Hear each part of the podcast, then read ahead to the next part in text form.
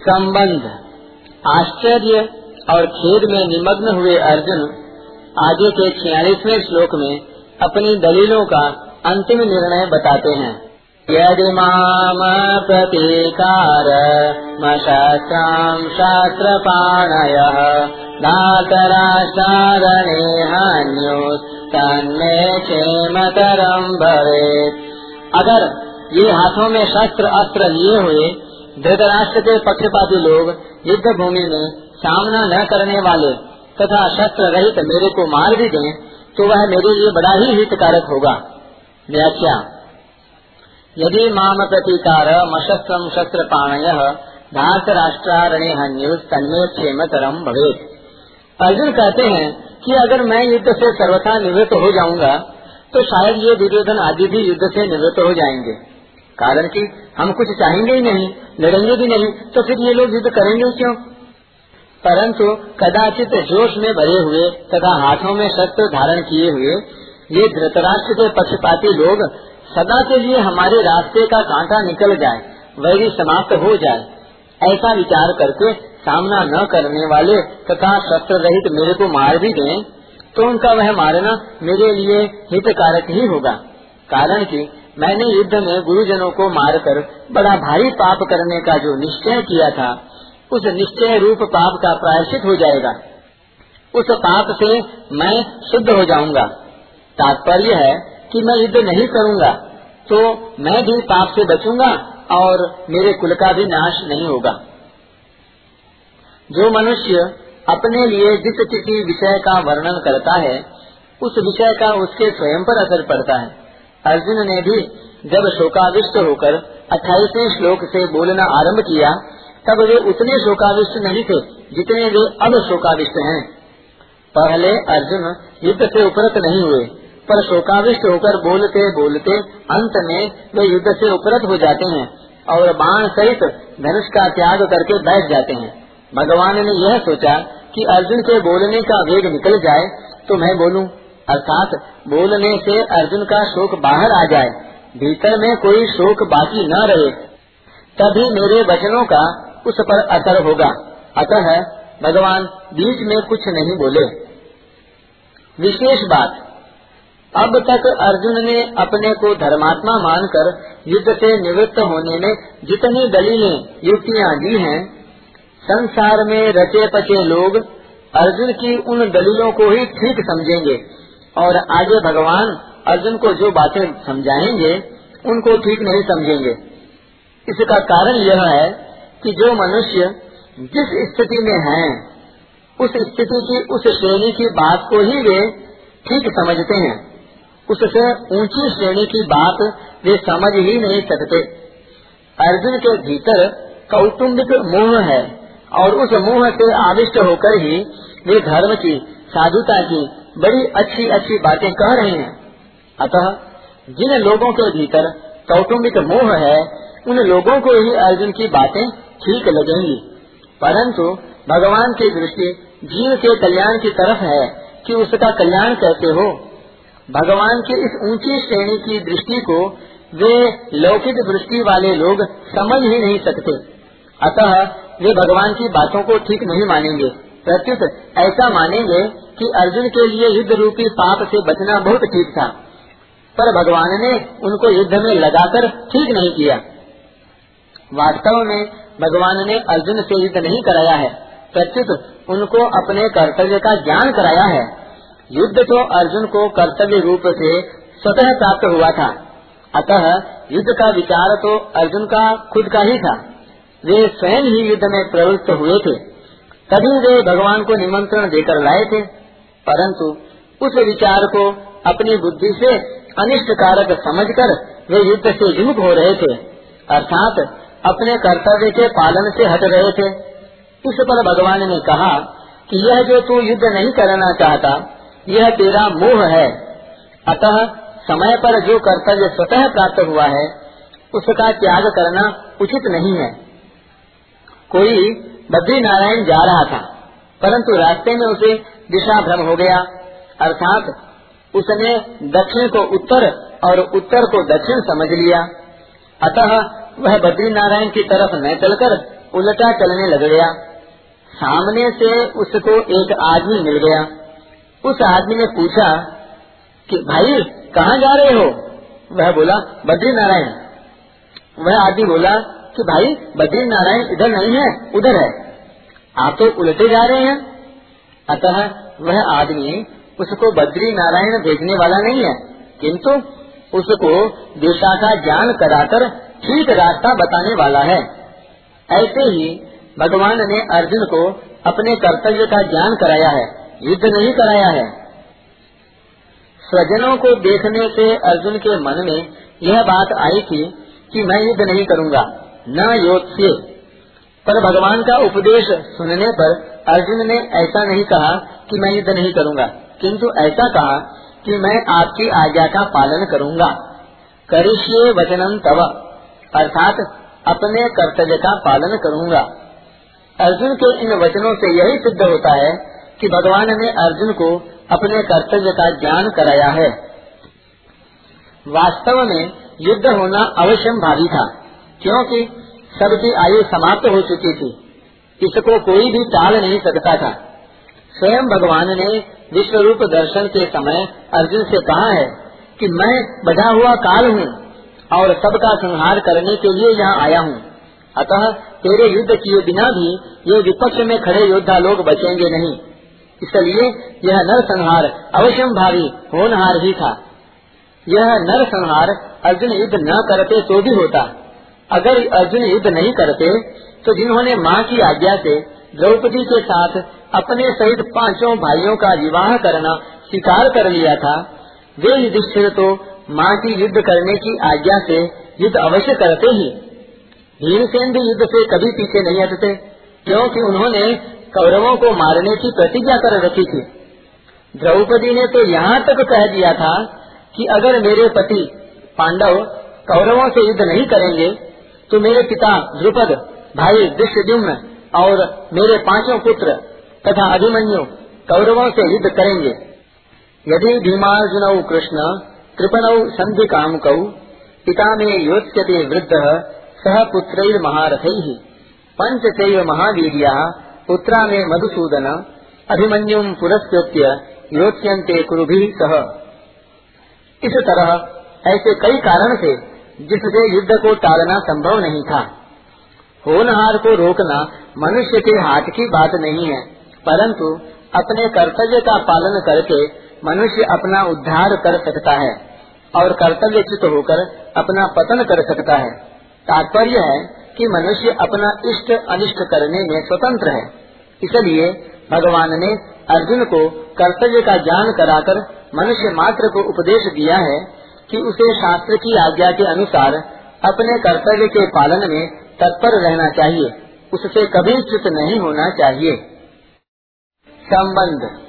पूर्व श्लोक में अर्जुन ने अपनी दलीलों का निर्णय सुना दिया। उसके बाद अर्जुन ने क्या किया, इसको संजय आगे के सैतालीसवें श्लोक में बताते हैं। संजय उवाच। एवमुक्त्वार्जुन साङ्ख्ये तथोपास उपाविशत् विपेजसकरम् चापम् मानस संजय बोले, ऐसा कहकर शोकाकुल मन वाले अर्जुन बाण सहित धनुष का त्याग करके युद्ध भूमि में, रथ के मध्य भाग में बैठ गए। व्याख्या एवं मुक्तार्जुन संख्य तथोपस्थ उपाविशत। विसृज सशदम चापम शोक संविघ्न मानस। युद्ध करना संपूर्ण अनर्थों का मूल है। युद्ध करने से यहाँ कुटुम्बियों का नाश होगा। परलोक में नरकों की प्राप्ति होगी। आदि बातों को युक्ति और प्रमाण से कहकर शोक से अत्यंत व्याकुल मन वाले अर्जुन ने युद्ध न करने का पक्का निर्णय कर लिया। जिस रणभूमि में वे हाथ में धनुष लेकर उत्साह के साथ आए थे उसी रणभूमि में उन्होंने अपने बाएँ हाथ से गांडी धनुष को और दाएँ हाथ से बाण को नीचे रख दिया और स्वयं रथ के मध्य भाग में, अर्थात दोनों सेनाओं को देखने के लिए जहाँ पर खड़े थे, वहीं पर शोक मुद्रा में बैठ गए। अर्जुन की ऐसी शोकाकुल अवस्था होने में मुख्य कारण है भगवान का भीष्म और द्रोण के सामने रथ खड़ा करके अर्जुन से कुरुवंशियों को देखने के लिए कहना। और उनको देखकर अर्जुन के भीतर छिपे हुए मोह का जागृत होना। मोह के जागृत होने पर अर्जुन कहते हैं कि युद्ध में हमारे कुटुम्बी मारे जाएँगे। कुटुम्बियों का मरना ही बड़े नुकसान की बात है। दुर्योधन आदि तो लोभ के कारण इस नुकसान की तरफ़ नहीं देख रहे हैं, परंतु युद्ध से कितनी अनर्थ परंपरा चल पड़ेगी, इस तरफ़ ध्यान देकर हम लोगों को ऐसे पाप से निवृत्त हो ही जाना चाहिए। हम लोग राज्य और सुख के लोभ से कुल का संहार करने के लिए रणभूमि में खड़े हो गए हैं। यह हमने बड़ी भारी गलती की। अतः युद्ध न करते हुए, शस्त्र रहित मेरे को यदि सामने खड़े हुए योद्धा लोग मार भी दें तो उससे मेरा हित ही होगा। इस तरह अंतकरण में मुँह छा जाने के कारण अर्जुन युद्ध से उपरत होने में एवं अपने मर जाने में भी हित देखते हैं और अंत में उसी मोह के कारण बाण सहित धनुष का त्याग करके विषाद मग्न होकर बैठ जाते हैं। यह मोह की ही महिमा है कि जो अर्जुन धनुष उठाकर युद्ध के लिए तैयार हो रहे थे, वही अर्जुन धनुष को नीचे रखकर शोक से अत्यंत व्याकुल हो रहे हैं। ओम तत्सदिति श्रीमद्भगवद्गीता सोपनिषत्सु ब्रह्म विद्यायाम योग शास्त्रे श्री कृष्णार्जुन संवादे अर्जुन विषाद योगो नाम प्रथमोध्याय इस प्रकार ओम तत्सत इन भगवान नामों के उच्चारण पूर्वक ब्रह्म विद्या और योग शास्त्र शास्त्रमय श्रीमद भगवत गीतोपनिषद रूप श्री कृष्णार्जुन संवाद में अर्जुन विषाद योग नामक पहला अध्याय पूर्ण हुआ। प्रत्येक अध्याय की समाप्ति पर महर्षि वेद जी ने जो उपर्युक्त पुस्तिका लिखी है इसमें श्रीमद भगवद गीता का विशेष महात्म्य और प्रभाव ही प्रकट किया गया है। ओम तत् सत। इनका विशेष विस्तार सत्रह अध्याय के तेईसवें श्लोक से लेकर सत्ताईसवें श्लोक तक द्रष्टव्य है। ये तीनों सच्चिदानंद घन परमात्मा के पवित्र नाम हैं। ये मात्र जीवों का कल्याण करने वाले हैं। इनका उच्चारण परमात्मा के सम्मुख करता है और शास्त्र विहित कर्तव्य कर्मों के अंग वैगुण्य को जुटाता है। अतः गीता के अध्याय का पाठ करने में श्लोक पद और अक्षरों के उच्चारण में जो जो भूले हुई हैं, उनका परिमार्जन करने के लिए और संसार से संबंध विच्छेद पूर्वक भगवत संबंध की याद आने के लिए प्रत्येक अध्याय के अंत में ओम तत्सत का उच्चारण किया गया है। महर्षि वेद व्यास जी के द्वारा अध्याय के अंत में ओम के उच्चारण का तात्पर्य है कि मेरी रचना का अंग वैगुण्य मिट जाए। तत् के उच्चारण का तात्पर्य है कि मेरी रचना भगवत प्रीत्यर्थ हो जाए। और सत के उच्चारण का तात्पर्य है कि मेरी रचना सत अर्थात अविनाशी फल देने वाली हो जाए। इसी बस, मेरा यही प्रयोजन है। इसके सिवाय मेरा व्यक्तिगत और कोई प्रयोजन नहीं है, जो श्रीमत अर्थात सर्व शोभा संपन्न है और जिनमें संपूर्ण ऐश्वर्य, धर्म, यश, श्री, ज्ञान और वैराग्य, ये छह भग नित्य विद्यमान रहते हैं।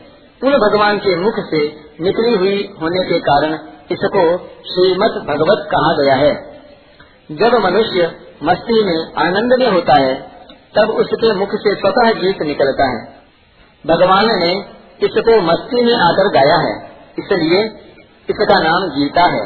यद्यपि संस्कृत व्याकरण के नियमानुसार इसका नाम गीतम होना चाहिए था, तथापि उपनिषद स्वरूप होने से स्त्रीलिंग शब्द गीता का प्रयोग किया गया है।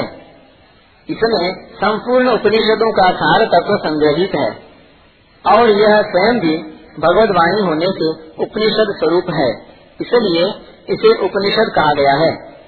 वर्ण, आश्रम, संप्रदाय आदि का आग्रह न रखकर प्राणी मात्र का कल्याण करने वाली सर्वश्रेष्ठ विद्या होने के कारण इसका नाम ब्रह्म विद्या है।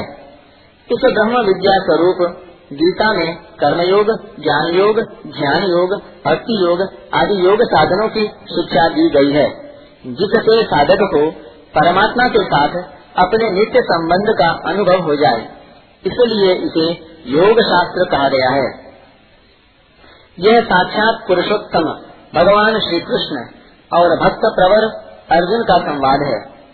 अर्जुन ने निसंकोच भाव से बातें पूछी हैं और भगवान ने उदारता पूर्वक उनका उत्तर दिया है। इन दोनों के ही भाव इसमें हैं। अतः इन दोनों के नाम से इस गीता शास्त्र की विशेष महिमा होने के कारण इसे श्री कृष्णार्जुन संवाद नाम से कहा गया है। इस पहले अध्याय में अर्जुन के विषाद का वर्णन है। यह विषाद भी भगवान अथवा संतों का संग मिल जाने पर संसार से वैराग्य उत्पन्न करके कल्याण करने वाला हो जाता है। यद्यपि दुर्योधन आदि को भी विषाद हुआ है, तथापि उनमें भगवान से विमुखता होने के कारण उनका विषाद योग नहीं हुआ। केवल अर्जुन का विषाद ही भगवान की सम्मुखता होने के कारण योग अर्थात भगवान के नित्य संबंध का अनुभव कराने वाला हो गया। इसलिए इस अध्याय का नाम अर्जुन विचार योग रखा गया है। प्रत्येक अध्याय के अंत में पुष्पिका देने का तात्पर्य है कि अगर साधक एक अध्याय का भी ठीक तरह से मनन विचार करे तो उस एक ही अध्याय से उसका कल्याण हो जाएगा। पहले अध्याय के पद, अक्षर और उवाच इस अध्याय में अथ प्रथमोध्याय के तीन। धृतराष्ट्र उवाच, संजय उवाच आदि पदों के बारह। श्लोकों के पाँच सौ अट्ठावन और पुष्पिका के तेरह पद हैं। इस प्रकार संपूर्ण पदों का योग पाँच सौ छियासी है। इस अध्याय में अथ प्रथमोध्याय के साथ धृतराष्ट्र उवाच, संजय उवाच आदि पदों के सैतीस, श्लोकों के एक हज़ार पाँच सौ चार और पुष्पिका के अड़तालीस अक्षर हैं। इस प्रकार संपूर्ण अक्षरों का योग एक हज़ार पाँच सौ छियानबे है। इस अध्याय के सभी श्लोक बत्तीस अक्षरों के हैं। इस अध्याय में छह उवाच हैं। एक धृतराष्ट्र उवाच, तीन संजय उवाच और दो अर्जुन उवाच। पहले अध्याय में प्रयुक्त छंद। इस अध्याय के तैतालीस श्लोकों में से पाँचवें और तैतीसवें श्लोक के प्रथम चरण में तथा तैतालीसवें श्लोक के तृतीय चरण में रगण प्रयुक्त होने से रिपुला और पच्चीसवें श्लोक के प्रथम चरण में तथा नवे श्लोक के तृतीय चरण में नगण प्रयुक्त होने से न विपुला संज्ञा वाले छंद हैं।